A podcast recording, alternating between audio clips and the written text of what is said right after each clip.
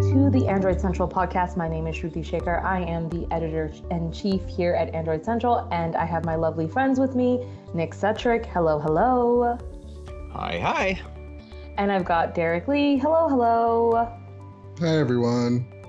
Okay, uh, let's get right into it. It apparently took me three times to record this intro because I forgot how to, t- to talk on the podcast. So let's get right into it. I want to talk about the Samsung Galaxy S24 because we put out our initial reviews this week.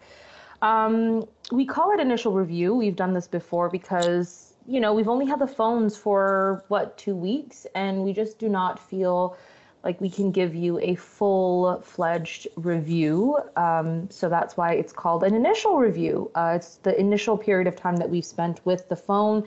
So let's start with the Ultra.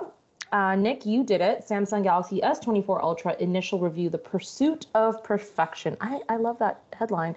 Basically, you said this is a great phone. It You gave it 4.5 stars out of 5. Um, it is a pricey phone. Pros mm-hmm. include most eye-friendly display from Samsung yet, superb performance and battery life, excellent camera experience, useful AI features, and seven-year update promise, quality build with flat display, near perfect repairability score. And for cons, he said, camera still struggles to capture motion, uses PWM dimming at all brightness levels, and it's very expensive. Um, so why don't you take it away? Tell us a little bit about the the bigger version of the three phones that Samsung launched. Yeah, we mentioned it's expensive. I think that's important because I feel like that's everyone's biggest hangup on the phone this year. Uh, other than that, it feels a bit boring, right? I, I think it it feels like it's incredibly boring yeah. because it looks exactly like last year's phone. Sure, and I mean they they tweaked the design. The front's flat, as we said, and the hands-on, um, or at least the display is flat, right? Um, they have a titanium frame, which is kind of gimmicky, but it does it does feel higher quality. You know, if I hold them both one in each hand. I have to the, say, I love your hero image. I'm sorry, I can't stop looking at it. it was it was fun to oh, gosh. It's very beautiful. I just it's, the color composition. Yeah, it's very pretty. Anyways, if you haven't read the review, just go and look at the hero image. It's very, very pretty. There you go. Um, gosh, let's see. So because of the price, it's difficult to say that people should upgrade from an S23, right? And you um, wrote you wrote an editorial talking about that as well. Yeah, and I talked about it in here too. Um, I mean, it would make sense for a lot of people to just go get an S23 if they don't have one, and then anybody who has an S23, you you probably shouldn't upgrade. Um, if you are upgrading from a much older Galaxy phone, this is probably a good time to upgrade, despite the price if for no other reason than that you now have seven years of guaranteed software updates. So, yes, the price is higher. Um, there is no base unit that has you know less RAM and whatever to make it cheaper. So you have a, a stronger base model essentially for a higher price. But I really, really think that that software guarantee is going to make a big difference for more people because, as we've seen, every year is diminishing returns. I mean, how many times are we like, oh, this update's kind of boring, right? Like these phones are they're kind of boring anymore, right? They, I, we're I just kind of out of exciting ideas. I just think that that is just such a problematic statement though. Like we've talked about it. I just feel like no one's going to keep their phone for 7 years. It's just not a thing. We know that the average number of years that a people Maybe. like a person keeps their phone is about 3 to 4 years. And it's not even about keeping your phone for three to four years because you you want to keep your phone for whatever reason but like there's a reason for why you are upgrading your phone as well. It's like for so many reasons and i think it was in a few podcasts ago i can't remember when it was but jerry had mentioned how who's to say that like in seven years time the software update that would be provided for the s24 would actually be applicable or actually functionable in the S24. Like you're if you're looking at like a seven year update, right? Like the year that the sure. like you you have your phone in, in year seven and it's for the latest model. So what is that? What's I'm really bad at math. That's the S33 would be the that version, I guess. Um, 24, 25, 26, 27, 28, 29, we're we're we're at like yeah, we're at like 30, 31. 30, 30 like 31 right? Like, whatever yeah s31 is is launching and that update will be provided for the s24 but will it be like compatible for a device that was made seven years ago hardware wise specs Right. wise like graphics you know all that stuff like Sure. the the the, C, the Yeah. the chip the chip that's used like will it be able to use an update that was done seven years into the future when things are going to be so much more functional so much more efficient so much more different i just don't think it's like a selling point to me and i need you to convince me why you think that's a selling point I, Okay. I I agree. I you know, and I think what doesn't Apple do this? Because I mean, their phones get updated forever, and Yeah, they have seven years as they'll well. issue. Yeah, and they'll issue an update, but the phone, like an older phone, won't necessarily get all the features in the update, Mhm. but it will get as many as the chip or whatever can support. so, Um, so, so I nick figure. tell me then tell me why why do you think that's a sellability thing Okay, so I still know several people who have not upgraded from an iPhone with the home button. And I don't mean like the mini. I'm talking Are you about like, you know, the 8, the 7, whatever, right? Okay, oh there are people still holding on to it and i'm not just talking pwm sensitive people like these are regular people who don't want to spend a couple hundred bucks on a new phone because their phone works fine right and i think with the diminishing returns line we're getting to the point where phones are similar to cars in that you don't need to upgrade every year you don't even need to upgrade every four years because there's not that big of a difference um, Mhm. and I- I think with this, there's a bit of uncertainty just because we've never been to this point before. Um, I would say maybe in the last two years max, we've been at the point where five or six or maybe even seven years is going to feel really good outside of, you know, maybe those iPhone situations or a few users that don't mind poor performance after several years. Um, and I think the newer processors, the newer, you know, software, things like that are mature enough to where these things will be usable for a certain percentage of the population for a long time. Mhm. And you know, the camera's good enough, everything else is is fine. I can't see displays really getting that much better than this, right? Like I there are not a lot of categories on these phones where even in 7 years if I'm looking at a a plain slab phone, I can't see them getting all that much better.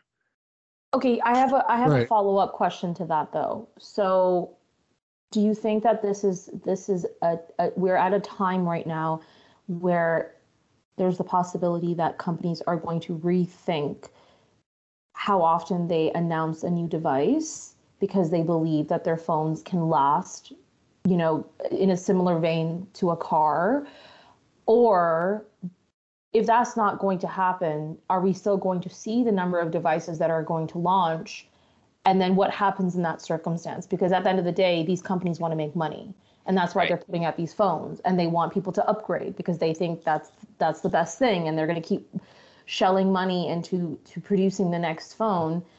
And it, and again, if we think about them reducing the number of launches that they make, that's going to be job cuts. That's going to be lessening the number of people that are working towards creating new devices. So Right. where are we in that circumstance? I, I think as far as jobs go, some of those employees will be shifted to R and D or similar things like that, or maybe even um, to the repair side of things, because that's one of the other reasons that I said I think this is a, a highly valuable phone is because it's so easily repairable.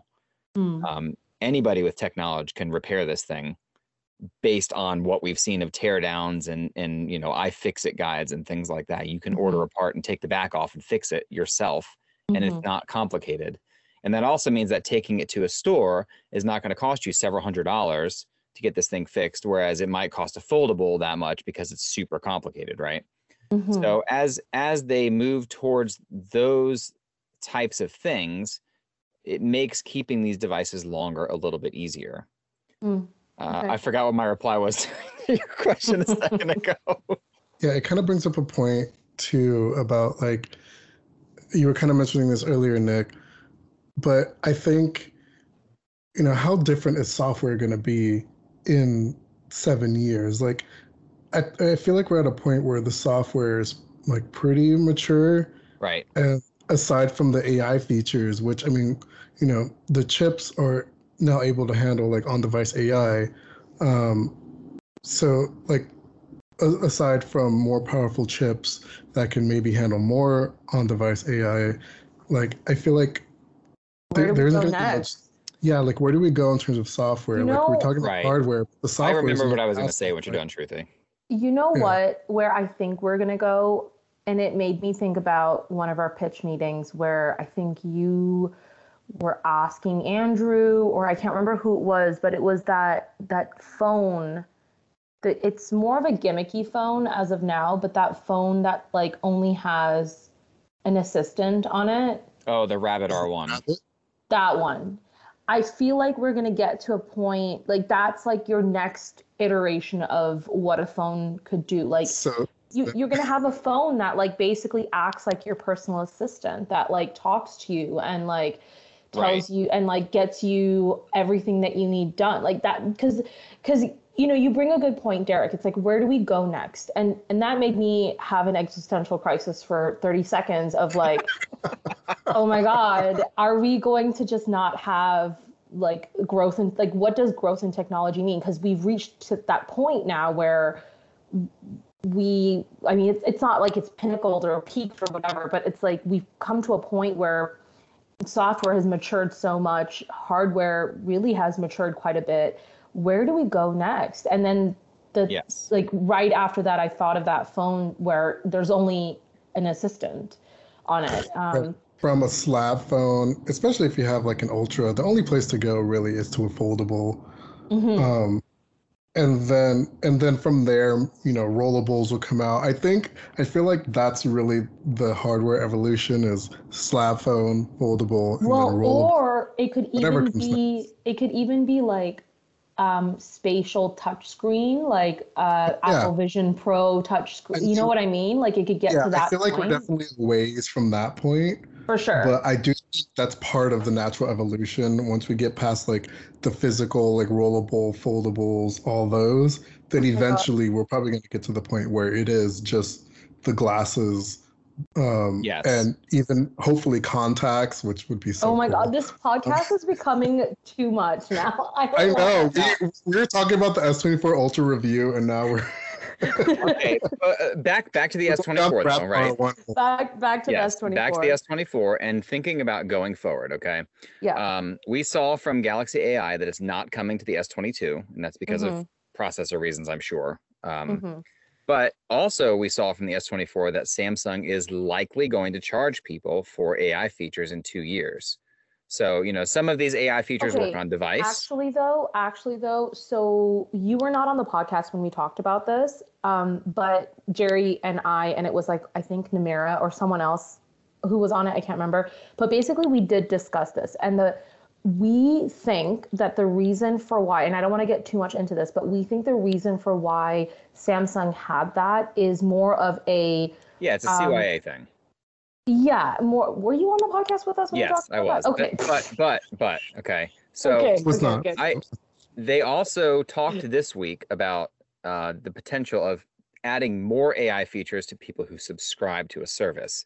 So okay, I like Google think, One. yes, I think they are laying the groundwork for a potential of not launching annual phones and Mm-hmm. instead having an annual subscription plan where you oh, get new would be features every interesting. year. Okay. Yeah, And yeah, it would probably be less money for consumers yeah, and yeah. more um, profit for them because they don't have to make a new phone and you That's know actually build the hardware and ship it and all that other crap they got to do with it right like if they go to software boom Yeah, yeah, yeah. Okay, that makes total sense. I can definitely see that. Like like yeah in replacement of launching a new phone every year like all right now you can unlock new features. I don't know. I find that very interesting. I don't know how well like something like that would do but it is a very interesting concept. Mm-hmm, mm-hmm. Yeah, I mean, it's definitely interesting, but i think they're going to have to to sell it to us right? They're going to have to prove that it's Oh, worth it. but sell it. ultimately if it if it saves people money i don't think it will be too hard to convince people to get new features that are meaningful without having to spend you know another thirteen hundred dollars on a new phone hardware. But Yeah. speaking of meaningful, I mean, how how did you find these features on the S24 Ultra? I will not use most of them in my daily life. Interesting. Which ones did I- you like? Um, I love instant slow mo. I don't know how often I will use it, but it's a lot of fun. And I, I love the idea that you can take any existing video and turn it into a slow mo. It's Except I found if it's recorded with HDR10, I was recording videos with HDR10 on my Plus. It the instant slow mo didn't seem to work with that. weird. Okay. yeah. Well, well, I would say, I guess then most videos that already exist, right? And, you know, that sort of paradigm um, jives with my feeling about Magic Editor and Magic Eraser and like some of these other really cool editing features that we've seen on these phones where it doesn't have to be captured by that phone, right? You can go back to your old memories. Like you wrote that article about restoring your old family photos with, was it Reflection Eraser? Yeah, it was with the was it the remaster? the, a reflect reflection eraser uh, part of it. Right, and they they have like the remaster stuff, and like I, it's, to me, it's those Yeah. features that are really valuable. Well, okay, let's talk about the camera. And obviously, I, I want to talk about the S24 Plus um, because Derrek did the initial review for that. But I, I want to just stick with the Ultra for a few minutes and talk about the camera because, Nick, you did a, a review specifically on the camera. You titled it, With the Galaxy S24 Ultra, Samsung finally made a camera better than a Pixel. Um, yeah, and you know, like this phone's camera is pretty spectacular. There are, you know, a lot of really nice considerations for it. So why don't you walk us through this and maybe tell us like your favorite thing about I think my favorite thing about the camera is that Samsung, like with the display, they change the processing a bit to make things look more natural. So like the display, the colors aren't as saturated and all that stuff, right?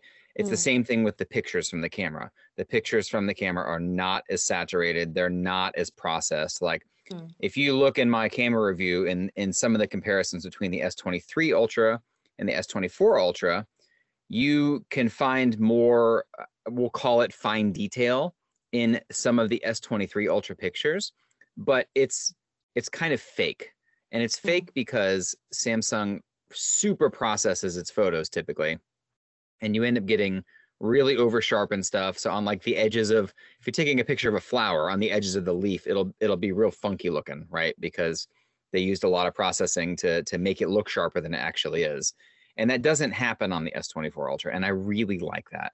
a little And- bit more natural? Yes, and to me, that's always been one of the main reasons I like Pixel phones because what when you take a picture with a Pixel, it's typically how it looked like with your eyes. Like it's not it's not this crazy vibrant thing. And I know some people like that, but I hate that, and that's why Yeah. I give Pixel cameras higher ratings because they're correct, right? Mhm, mhm, mhm. and and they have gone samsung has gone and uh, sort of sided on that um, on that metric of having more accurate colors having less processing like these look like photos that come from a real camera rather than a smartphone trying to look like a real camera.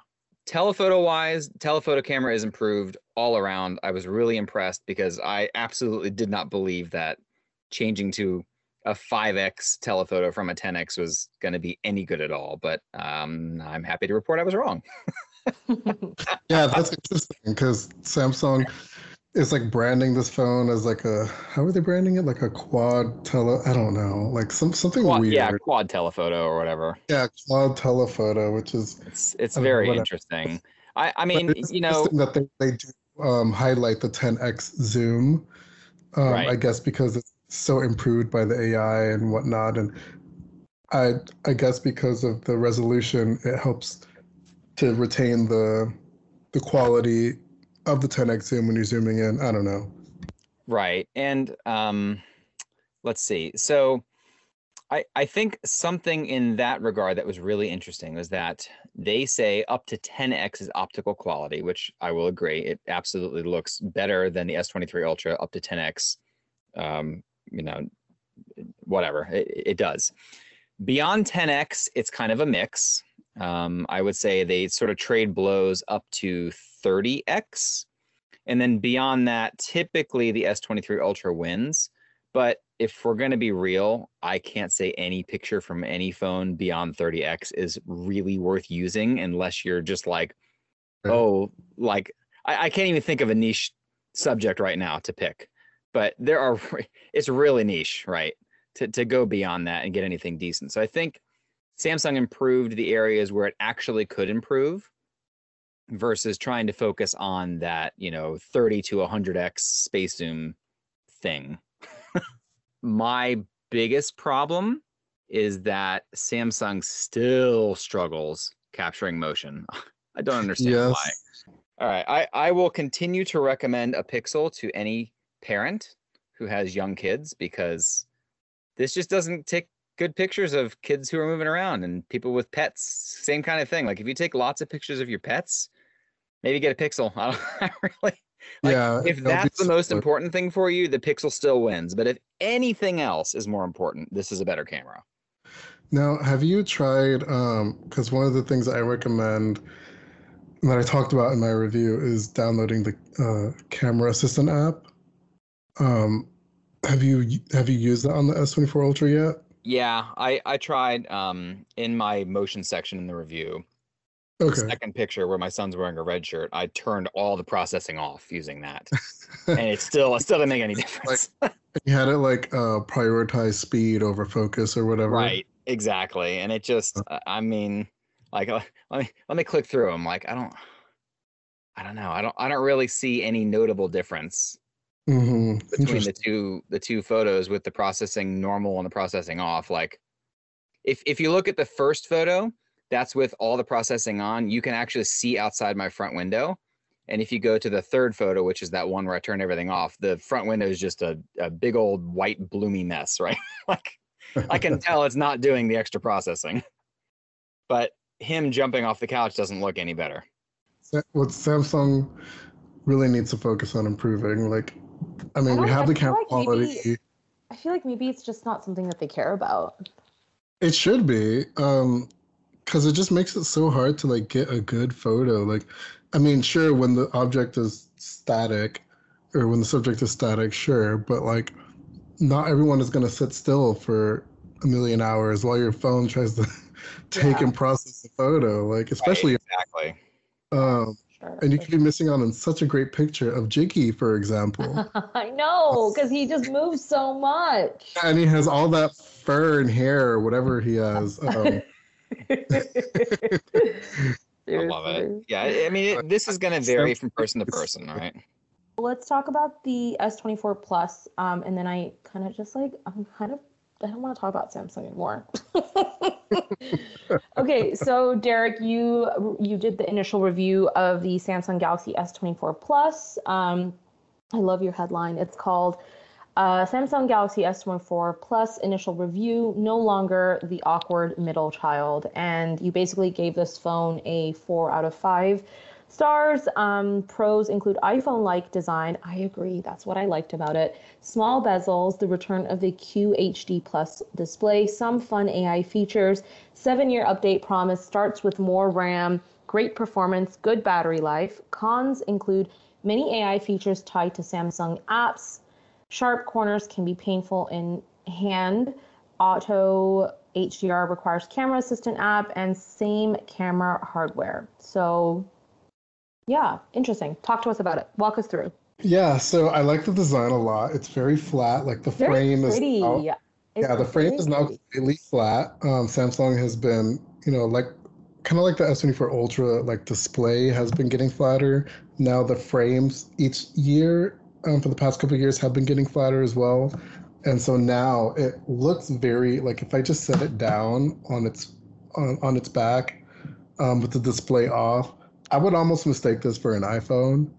And I'm not gonna lie, I like that. Um, like I feel like this is what it's like to hold an iPhone, and I'm not mad at it. Um, I like the design a lot. I like the back. Um, the frame is very like it's. I guess it's like a brushed aluminum or something, but I I just like how it feels. Um, yeah, and like um, for the display, the bezels seem a bit smaller.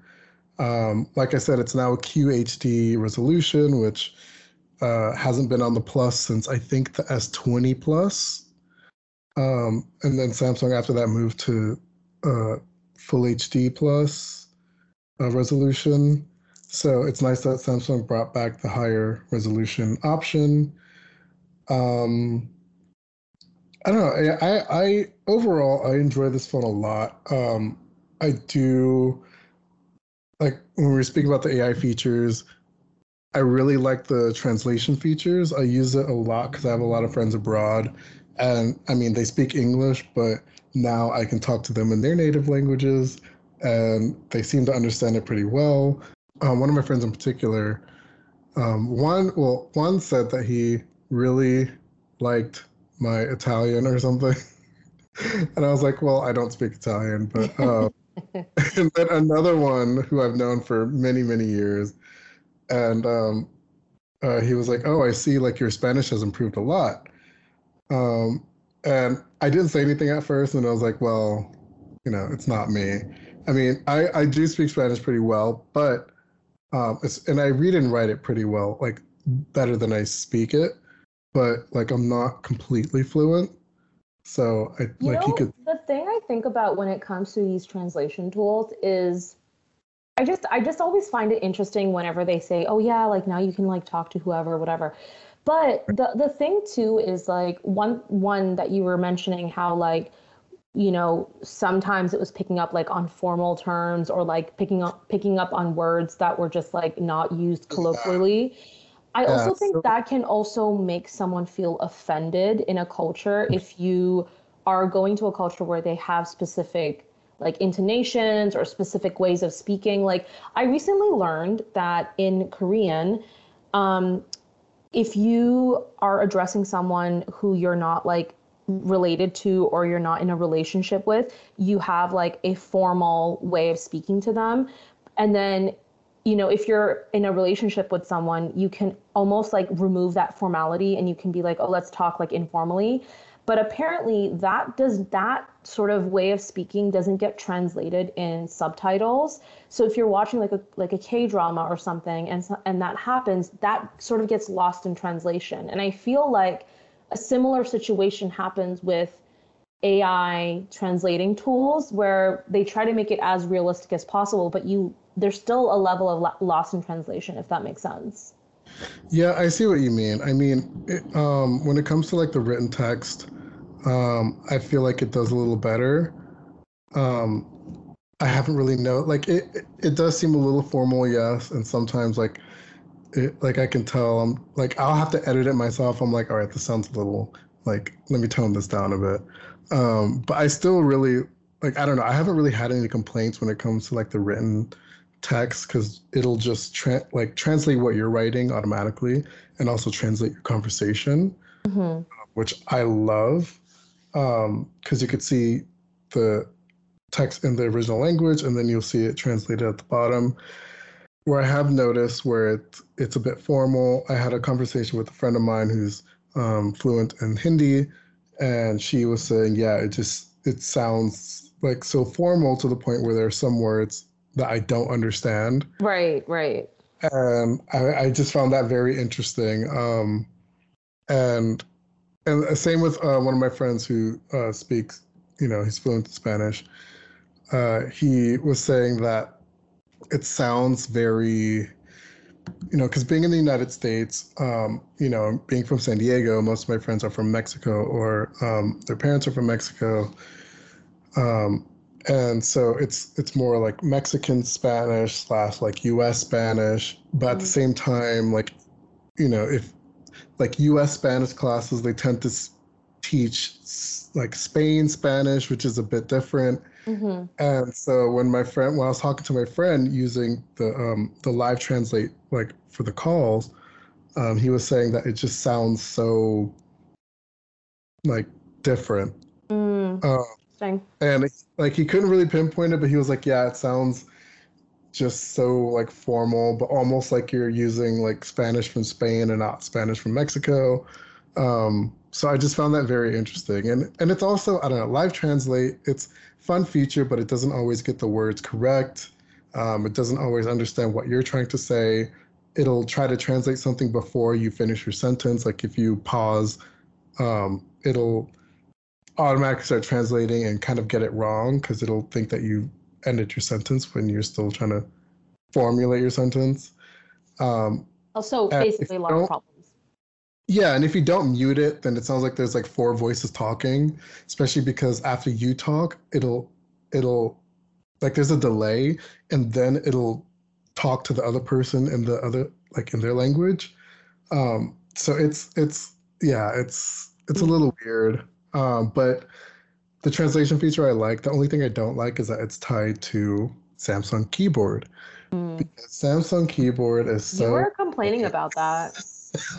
It's terrible. It has always been terrible. It will It always is be terrible. So bad. I like it, it. For some reason, whenever I type the, like the word the, it types T H R, and I'm just like, what? Like, can you just not get this word right? Like, like there's It's something probably saved I- in your personal dictionary from like 10 years ago.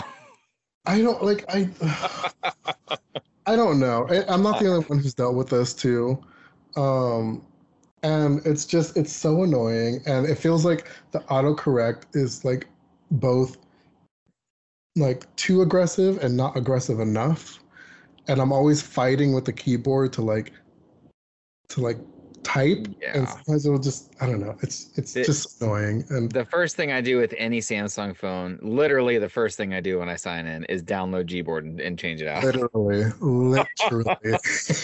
because that also syncs passwords and all that other crap too. So like it's it's really central to my Android experience. And if I don't have that, I'm just pissed off constantly.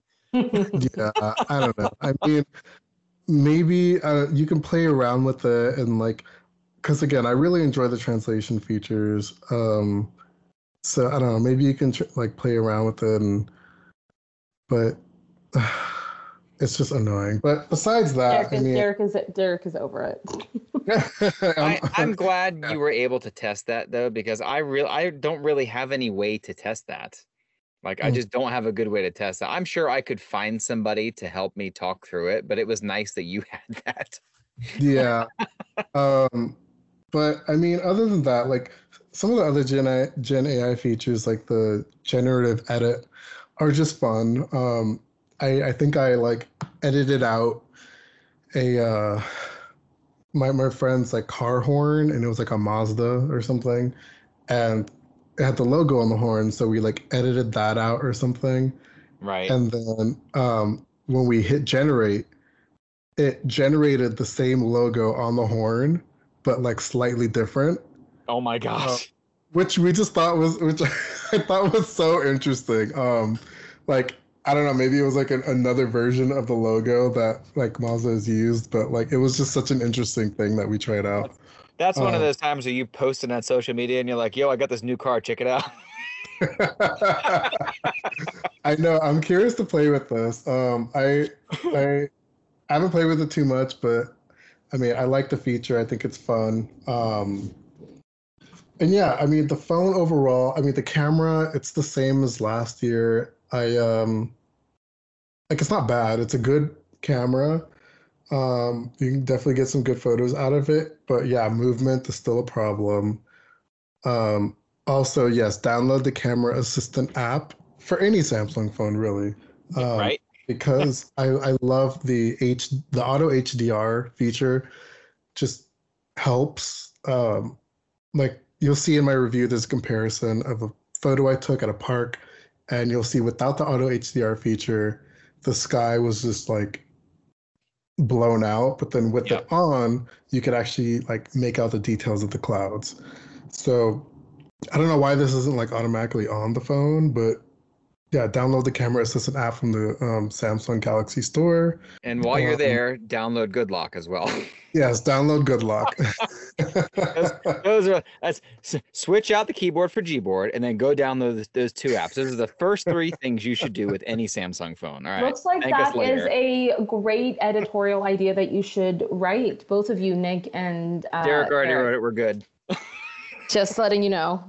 Okay, let's take a quick break because uh, we got some other stuff to talk about. we'll be right back, guys. If your business earns millions or tens of millions of revenue, stop what you're doing and take a listen because NetSuite by Oracle has just rolled out the best offer we've seen. NetSuite gives you the visibility and control you need to make better decisions faster. And for the first time in NetSuite's 25 years as the number one cloud financial system, you can defer payments of a full NetSuite implementation for six months. That's no payment and no interest for six months, and you can take advantage of this special financing offer today. NetSuite is number one because they give your business everything you need in real time, all in one place to reduce manual processes, boost efficiency, build forecasts, and increase productivity across every department. Over 36,000 companies have already upgraded to NetSuite, gaining visibility and control over their financials, inventory, HR, e commerce, and more. If you've been sizing NetSuite up to make the switch, then you know this deal is unprecedented. No interest, no payments. Take advantage of the special financing offer at netsuite.com/android. netsuite.com/android to get the visibility and control you need to weather any storm. netsuite.com/android. Okay, I want to talk about um, a story that happened just now, right before the podcast, actually, uh, that uh, Nick, you wrote. So essentially, it's about Meta and how Meta is shifting from AR to VR, doubles down on Ray-Ban partnership. Essentially, the news is one report states that Meta is pulling back on AR glasses development, citing high R&D costs and no commercially viable product results. One feature aug- augments Augments, yes. Augments. Okay. I was like, did I? Name. I was like, did I read that right? Okay. Augments yeah, it's correct. It's weird. has been canceled for AR glasses development and is shifting to MetaQuest headsets instead. Meta is strengthening uh, its partnership with Ray-Bans on the development of future smart glasses. Um, give us your analysis here. And it's also really interesting that this is happening. I guess maybe not super interesting-ish, but um, Meta's earnings are happening today, which is uh, Thursday, February 1st. So uh, we'll know more about what the company has to say about this, um, you know, shortly. But as of now, Nick, why don't you uh, give us a little bit of a uh, an analysis and breakdown of what, what's happening here? All right. So as you have probably heard a gazillion times before, Meta spends a lot of money on R&D. Um, its Reality Labs division quite literally spends billions of dollars every quarter a lot of that has has been people are going, oh, they spend too much on the metaverse or whatever. But Reality Labs is Meta's R and D division. Like that's everything they do for R and D, right? AI, all of that stuff is is looped into this division. So, in an effort to make that number smaller every quarter, um, it seems like what they're doing is focusing on products that they can launch in the near future or have already launched. Um, that means that AR glasses, which they still estimate to be at least three years out from now, are getting pulled back quite a bit. Um, so back in December, uh, they started merging their AR glasses uh, software division with the same division that has already developed two generations of Ray-Ban smart glasses. And now, uh, I'm sorry, and a month prior to that, they laid off the internal silicon development team and announced that they were partnering with MediaTek for God, future AR glasses instead, right? Everything is a mess. Oh my yeah, God. they're they're just they're shifting stuff, which makes sense. I mean, it the, the nice thing for Meta as a company is that they were in a position to spend billions every quarter experimenting. It's like Google used to do when they made, you know, balloons that gave internet to third world countries, right? Like they're they're in a really interesting place where they can just spend this money and it's not that big of a deal but it's starting to come back and bite them because they're not giving their investors a return on their money. And so they they have to cut back on some of that stuff now. But you know the bright side of this is we have the ray-ban smart glasses and those got really good reviews from quite literally everyone this past year. I think the next generation is going to be even better because of these moves. And i mean the quest 3 has been the same. The quest 3 is the highest reviewed headset they've ever made. Um, a couple of the recent announcements they've made are have have made it look even stronger. Like today, they just announced that you can now view spatial videos on Quest 2 and Quest 3 that were originally recorded to be viewed on the $3,500 Apple Vision Pro. So they're they're doing some flexing right now, and I think it's important for them to do that because, you know, in reality, Apple is the only competition they've had for a long time. There there have been other names in this space, but they haven't been able to compete at the level that you know Meta has been spending. And now that Apple's here, uh, it's pretty obvious that they're they're shifting focus to to compete with Apple directly. It's just so fascinating to me because I just I don't know how I feel about this. I'll be honest because I don't really see how Meta can compete with Apple. Like I really, really I, I've said this before. I just don't see it unless they had a Quest Pro 2. I just I just it's like comparing apples to oranges. I don't get it. And or apples to quests. Yeah, like am yeah. I am I thinking that wrong? Like or are they just are, are they delusional? like I just I, don't I'm not sure if I agree. Um, I don't agree. Agree with me or agree with Yeah, you. like I I think that Apple is the oh, one wow. who's gonna Thanks, Derrek. I'm, I'm, hey. I think it too. Don't just blame Derrek. Yeah, I, yeah. Um, I just I have I don't think that Apple because right now Apple doesn't seem to even know what their the Vision Pro is for. Um, no one seems to know what it's for. Like, what is it supposed to do, and who is but it I for? Don't, I don't think it's and, for gaming though. Well, right. no, I'm not even sure if it's for enterprise either. Like, I don't know what it's for. It's just, just for then why create it if you don't know what it's for? That's exactly what I mean, and that's so, why I don't. I think that Apple's going to be the one who's going to have problems um, competing. Um, I think I've said this on a previous podcast, but I think this is a lot like the Apple Watch, where they launched it thinking it's maybe one thing, but it turns out that it's stronger in another area. And I feel like a year from now, when it, you know, maybe if, if Vision Pro 2 comes out in a year, if they wait longer than that, whenever the next iteration comes out, I think we're going to see a shifted model, you know, a shifted focus in one way or another, just like we saw with the second gen Apple Watch. Maybe. I think the Apple. I think that Apple has a plan, and that eventually, when they come out with a cheaper model, that's going to be more consumer, you know, focused. Sure. Then, you know, by that time they'll have figured out, okay, what what do we want to do with this? But right. and then I'm not sure if like people are gonna want to buy into it. I, I think that Meta has you know right now has done a good like because we've seen in the past like microsoft was like making such a big deal out of you know the what was it called um their mixed reality thing that they were like making such a big deal out of Mesh? years ago. I, no no oh, no hololens was, yeah hololens. Um like to me right now that's where the vision pro is. Like a bunch of hype and then it'll kind of go nowhere unless apple takes it somewhere. And even then like Apple really has to like like we have to get we have to get you know beat like if there's no beat saber on on this thing then no one's gonna want it. I'm just gonna say that right now. Like if you don't have beat saber on your on your on your vr headset don't even bother. I just feel uh, like do people still play that game? Yeah a lot of is people that, is it like really okay? So everyone listens to this everyone listening to the podcast is gonna like throw me so much hate. it's, it's fine. So, All right, so it's it's like the game you have to get whenever you get any VR headset, and okay. I don't imagine. I don't know. Maybe they will make one for it. I don't know if Apple even wants this to be their like eventual consumer product to be a gaming thing, but if it is, it has to have like you know the games that are popular on other devices like the Quest.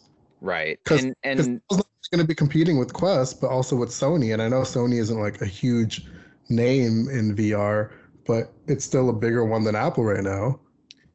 Right. So I'm trying to figure out where to go with my thoughts. Um, on the gaming front, um, there are a handful of games at launch. Uh, one of which is Synth Riders, which is like a, I'll say it's like a, a chill alternative to Beat Saber. I don't know if you ever played it or not, but a lot of people love Synth Riders Um, It's a lot of fun. It works really well for something like Vision Pro because you're just moving your arms around rather than. I mean, I guess you're doing that with Beat Saber as well, but But even that feels a little that feels- different.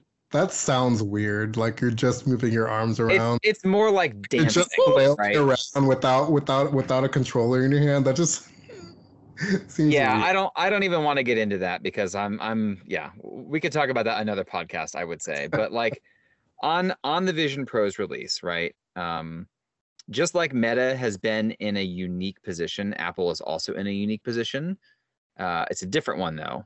Like they have the r&d spent on this right?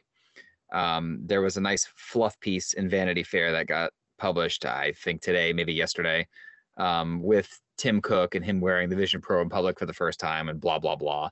And like in it, he compared what we have now with Vision Pro versus when this project started seven years ago, and it was this headset wired to a supercomputer with a crap ton of wires, and it was super awkward, right?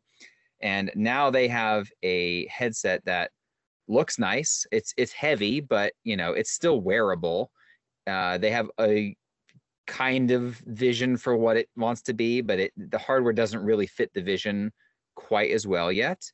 But I think they had to release it now and at this price because as we've seen from pre-orders, they've already made at least seven hundred million dollars in revenue off this thing, which is bonkers, right? So they they're already on their way to making up the R and D for this, and because they've released this enthusiast product at an enthusiast price, they can make that super mega profit Right. and funnel it into another one that will be even smaller and better and blah blah blah right like um I, I think these kinds of awkward first generation products are needed especially at these prices because you have to get to the point where you can make a better one and if you don't release anything you end up like meta who has never released a proper pair of ar glasses and has still spent billions and is still years away from it right so I think this is an okay place to be, even if it's not like the greatest project of all time. Well, good for everyone who's involved in this project.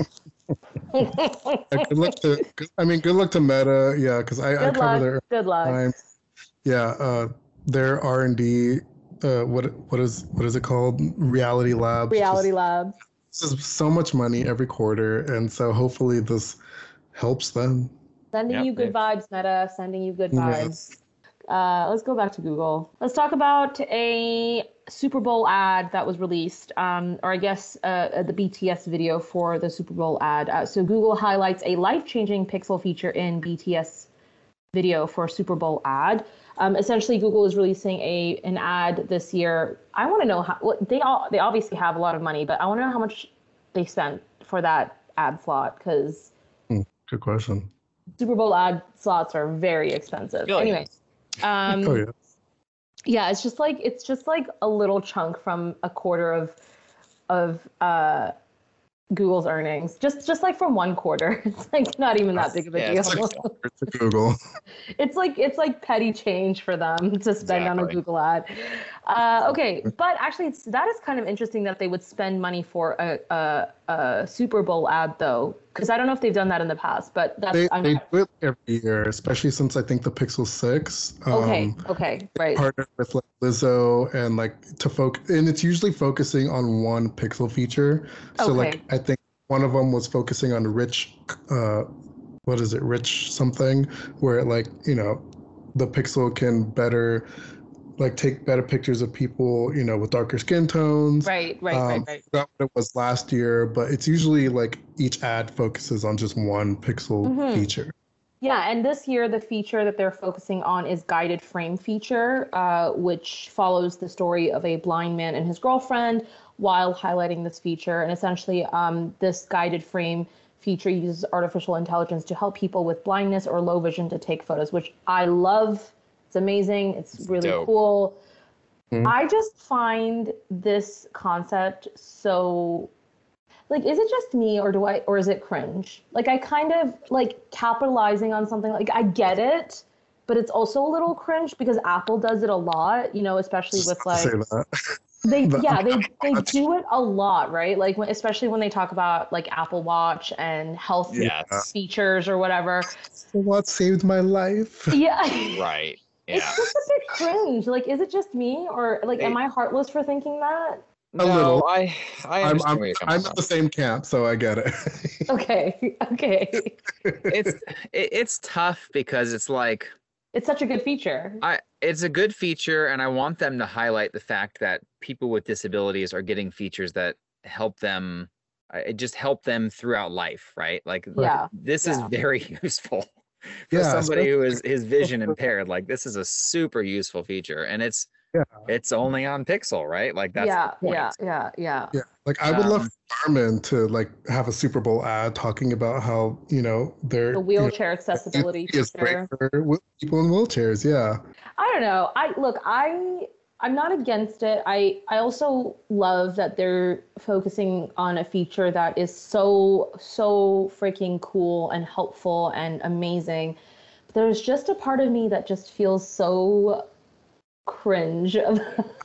I get it. I get it. Like, I feel bad for thinking that, and I don't mean that. I like listen. I'm all about supporting and helping and all of that. It's, It's- just It's the, it's the same thing when politicians parade a victim out and they're like, "Oh, look at this yeah. person I it's like, helped." oh you know? my Ig- god. oh my ignore the fact that I took hundreds of thousands of dollars from this uh, dirty, you know, money laundering company. Look, look at this one person. You know, like Yeah. it almost feels a little bit like that, right? Yeah, it really does. And like, yeah, you know, I just, I, mm, I don't know. But I, I, I applaud, I, I applaud Google for doing it. Too much. It's fine. I, I applaud Google for doing it. Honestly, like, you know, I, it's like, I think the difference between Google and Apple though is like, Apple very much so like pushes that narrative. I, I feel like yes. they do it so much so much. whereas like Google does is like a little bit more tasteful about it. Like, like Mhm. they're just like Yeah, Apple thinks they are literally our saviors. Um, I'm just like every keynote. I'm just like, y'all have to Oh. calm down. Like, it's not that serious. oh my god. It's a smartwatch. I'm I'm trying to like contain my laughter, but because if I like laugh too hard, it's gonna be too loud on the podcast. Like, I'm just Hey, have you heard my laugh? no, it's just like Apple thinks they're the same. They do. Like, oh my god. I can't, Derrek. Oh my god. well, now we have a title for our podcast. There we go. Apple it. thinks they're our savior. Oh, like Ugh. all I could think of was like the Apple logo w- with like like looking like Jesus Christ with Oh my god, it's with, actually with like a pretty halo over it. With like a halo over the. It's pretty perfect because look at look at the hero image for our next topics article. Oh my gosh! I can't wait. Oh my god!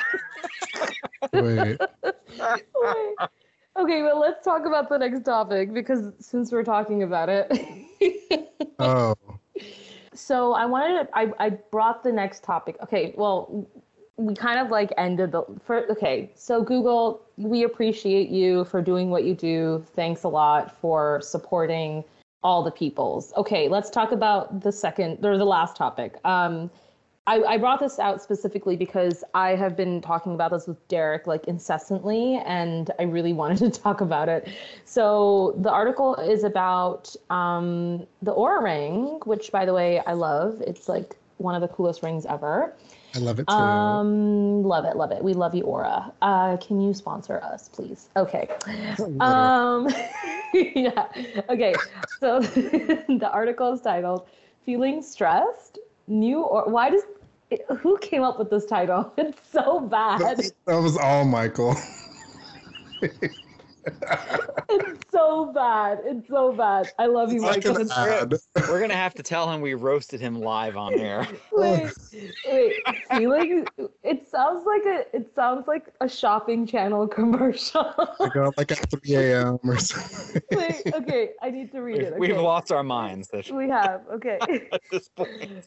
Feeling stressed? New Oura Ring Resilience update will help you pinpoint why. okay. For just It's- 2.99 For two ninety for several payments of 19.95. Call one eight hundred. I'm just kidding. Okay. okay. Um. So essentially, Oura announced a new resilience metric that assesses your ability to withstand physiological stress. It specifically tracks daytime stress, stress recovery trends during the day, and overnight stress recovery. Oura also shares data on when its users typically experience the most stress and what triggers it. I love okay, I can't I I can't express how much I love Oura just because I find that when when I started recognizing the advantages of using an Aura ring, it made me love it even more because I never really tracked my sleep because I I've I've never had problems with my sleep. Like I've always been a deep sleeper. I literally pass out in 30 seconds. But I've also since learned that passing out in 30 seconds is actually really bad because it means that your body is overtired and you need to, you know, regulate yourself better. Um, and it just Did like help you learn that? yeah, actually. Oh. Yeah, it's super cool. And like, you know, I always thought like I, had such a flex by saying, oh yeah, I can pass out in like 30 seconds, but it's actually like really bad for your body to pass out in 30 seconds. like it's an indication that you're overtired and you need to like regulate your sleep better. Um, and I learned so many other things about like daytime stress. Like th- that was one qualm I had with the stress tracker on the Oura Ring, which is when I initially discovered it, it it only labels it as like stress tracker or like stress. And my problem with that was it it's not like my immediate thought is like, oh, stress is bad. But there's also good stress that your body, you know, goes through. And the Oura Ring also specifies that, being like, yeah, you experience high levels of stress, but remember that stress is comes from different things like think like reflect on your day to, to figure out like why you were stressed at these specific times and i actually ended up doing that like i would be like okay why was i stressed at like 1 p.m it was because i was eating my lunch and i was so excited and happy about eating my lunch. Oh my gosh. Stress? That's No, but- interesting. but but that's that but it, what they don't that's the thing like stress can be good and bad like if your if your blood pressure is elevated or if your heart rate is elevated it could mean good things too. Like you're seeing something exciting. You're watching a movie that's like with action. That that can spike your stress levels but that's why you need to assess and be like okay well what happened at this time that increased my heart rate? Like what happened here? And i just i just think that them announcing this new resilience metric is so i'm so excited to try like try it out. I haven't i don't know if my thing has updated for this to happen but i don't know. That's just like my ode to oura. Oura i love you guys. Yeah, I I mean, by the way, Oura, I'm the one who convinced her to get the Oura. yes! I don't know if they listen to us but we love you. Yeah, no, I love the Oura ring. Like despite having lost two of them, um, i'm surprised you admitted to that on on the pod you know what? You know, if when whenever there's an Oura ring Gen 4, like please tr- figure out some way to add like GPS because yeah Like, true if I take this off and I forget where it's at, like there's like no way there's not really a way to track it. But Mhm. like at the same time, like I love this thing so much that I like it's I it's worth like buying. Like it really I- I recommend it to everyone. Like I it's yeah, it's so it's uh Nick, I feel like you would love it too. Like it's a little like I don't know. I just think it's such a great product and like I hope that Oura becomes so popular that it sells more units. Like it's such a cool device. I think it's really awesome. I I have yet to use one, but I would love to try it because you know, it's it's funny when you were talking about wearing a smartwatch less. Mhm. I find like I don't have my Pixel Watch on right now. That's Yeah. happened to me more than once over the last couple of weeks where I just like forget to put it on. Yeah. I don't really think about it until several hours later and I'm like, "Oh, I haven't been wearing Same. my watch for hours." Yeah, yeah. Actually, when yeah. I go to sleep, I'm like, oops. Like when I wake up, I'm like, oops, I forgot to put my watch on because it was charging.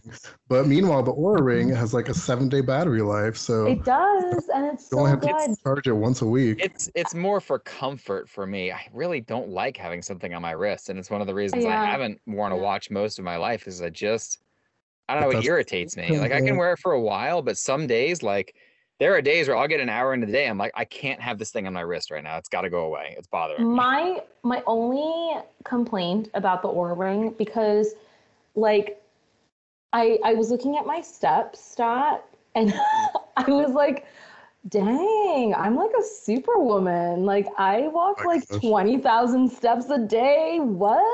Like, that's so cool.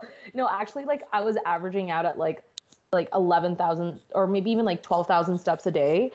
And and then I was like that can't be right. I just feel like that's not capturing it correctly. And then I googled it and everyone was saying how like the Oura Ring doesn't track your steps very well, so it like. It adds on like two to three thousand more steps than you normally would be taking. So it, is that because you're typing? Does it think your finger strokes are steps?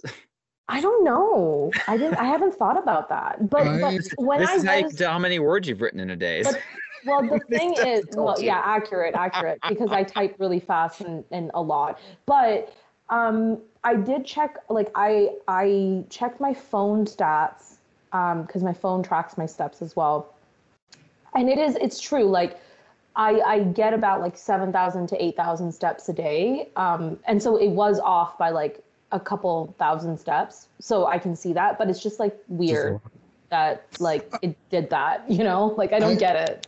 Interestingly, I think, you know, because I was, um, I kind of reviewed this against, uh, I think what my Galaxy Watch and another watch, um, or something. I can't remember. Like, I think I, I, it was like the Oura Ring and two other watches that I was testing out at the same time. And I think that the Oura Ring, at least as far as like maybe calories burned or something, was like the middle of the two. Like I, th- I feel like Samsung would like overestimate and my other watch would underestimate, and like the Oura Ring was like in the middle. Um, Hmm.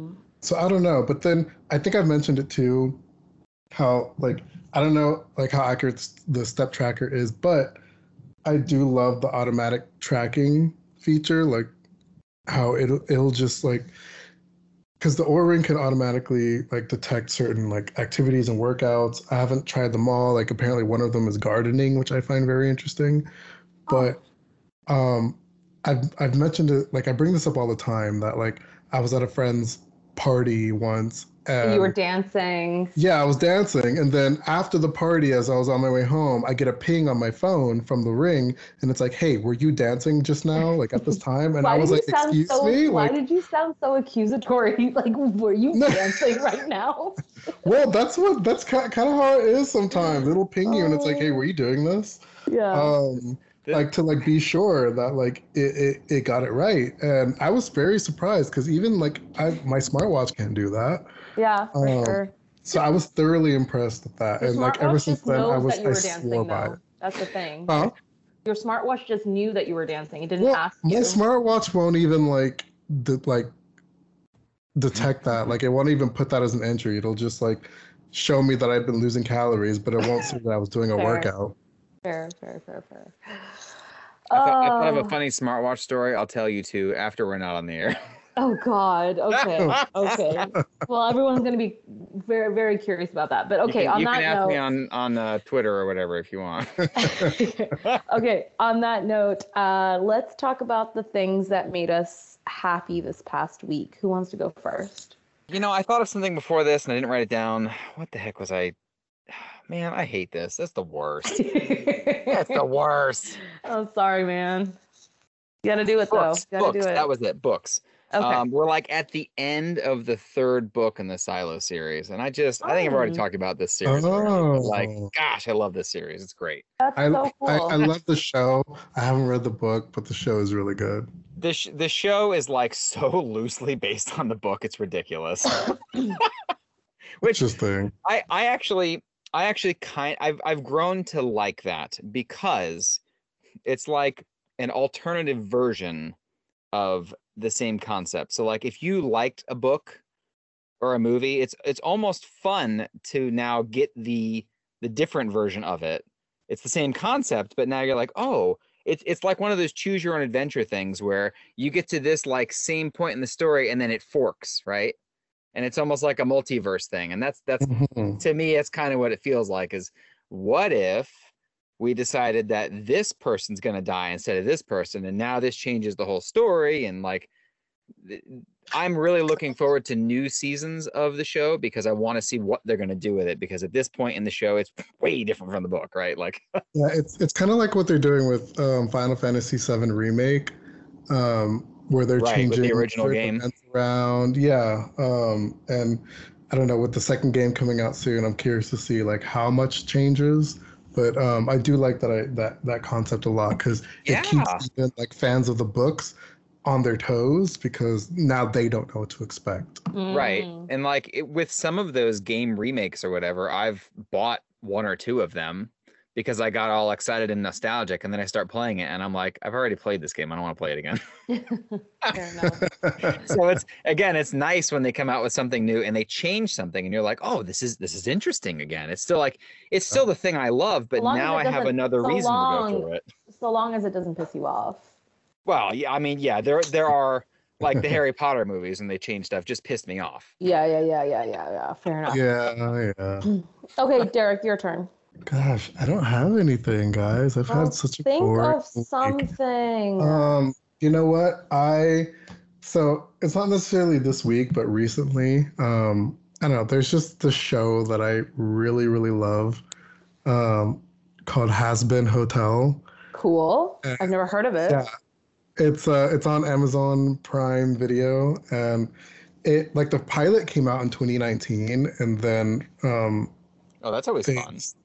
Yeah, and then they decided finally to like make the show um, with like a like new animators, new cast, um, but sort of the same concept, and um, it's like it's it's animated, but it's it's like a, it's also a musical mm-hmm. and it takes place in hell. And basically, uh, Lucifer's daughter is trying to, um, like, help sinners to uh, to like become good again and get get into heaven. Cool. And um, so she has this hotel where, like, you know, she wants to help people. And it's it's very. it's not something you should watch with your kids. Oh god. Um, Forewarning. yes, but it's so I I love it. Like the humor is very crude. Um, it's a musical, so there's some very good songs. I think one of the songs, "Poison," is currently on like the Billboard charts right now. Um, and there's another song, um, like a father-daughter song, that actually kind of makes me tear up a bit. So, um, just be ready for that. Um, but it's such a good show, and I love it too because um, one of my friends uh, actually worked on the score of the show, um, and so it's just like fun to like because he told me about this like I think last year over the summer, and so it's just fun to like see his name in the credits. Um, but if you haven't seen the show and if you're into very crude humor, um, then check out Hazbin Hotel on Amazon Prime Video. What do you like being sponsored by Amazon Prime? okay, anyways, I'm talking about things that I like now. Okay, no, just kidding. Um, okay, so I had two things that made me really happy. The first is I finished my last book for the month of January, uh, and it was a very, very fun book. I really enjoyed it. It's called Big Swiss, um, and essentially it's about a woman who is a sex therapist transcriptionist. And one day she is transcribing um, a session and she gets enamored by this woman's voice and then ends up meeting this woman in real life. But she lies to the woman and does not reveal who she is. And then everything just sort of implodes and it's just really messy and it's like really good. And it's, yeah, it was, it was a great book and I really, really enjoyed it. Um, and the other thing that made me really, really happy, and actually like I I'm I'm so excited. It oh I'm so excited, and I feel really bad because none of you guys, unless you're in Canada, will be able to watch this. Um, but there was a YouTuber uh, named Jus Reign, um, and he's really really funny. He's oh my gosh, his stuff on YouTube are just so freaking good. But then several years ago, he sort of just stopped making YouTube videos, and everyone was just like, "Where's Where's Jus Reign? Where's Jasmeet? Like, why is he no longer around?" And people were really sad because like he was he's kind of like actually I'm gonna I'm gonna be really controversial when I say this, but I think he's better than Lilly Singh. Um, if you know who she is, she's obviously like really really popular in the U.S. amongst certain people. Uh, she is just I really do not like her, but um, oh yeah, um, but he and her became popular around the same time uh, during like Canadian YouTube, like the the rise of it, etc. And then he just stopped making videos, um, kind of similar to Jenna Marbles, if you guys know who she is. But anyways, he oh, just I miss Jenna so much. I know. So if you're Canadian and you know who just Jus Reign is, you will have the same feeling because he stopped making videos and you're like, oh my god, where is he? Anyways, long story short, he just released a new TV show called Late Bloomer, and he's the main character in it, and it's only available on Crave TV, which is essentially Canada's um, OTT service. And it's so good. It's so good. Oh my god, my husband and I we watched it together because we both love Jus Reign, and he. Oh my god, there was so much nostalgia. It brought back so much good vibes. Like it was oh it's so good. It's such a good show and it's so funny and it makes me really happy that that Jus Reign's back and it's really exciting. But I really feel bad for anyone who's not Canadian because they will not know what I'm talking about.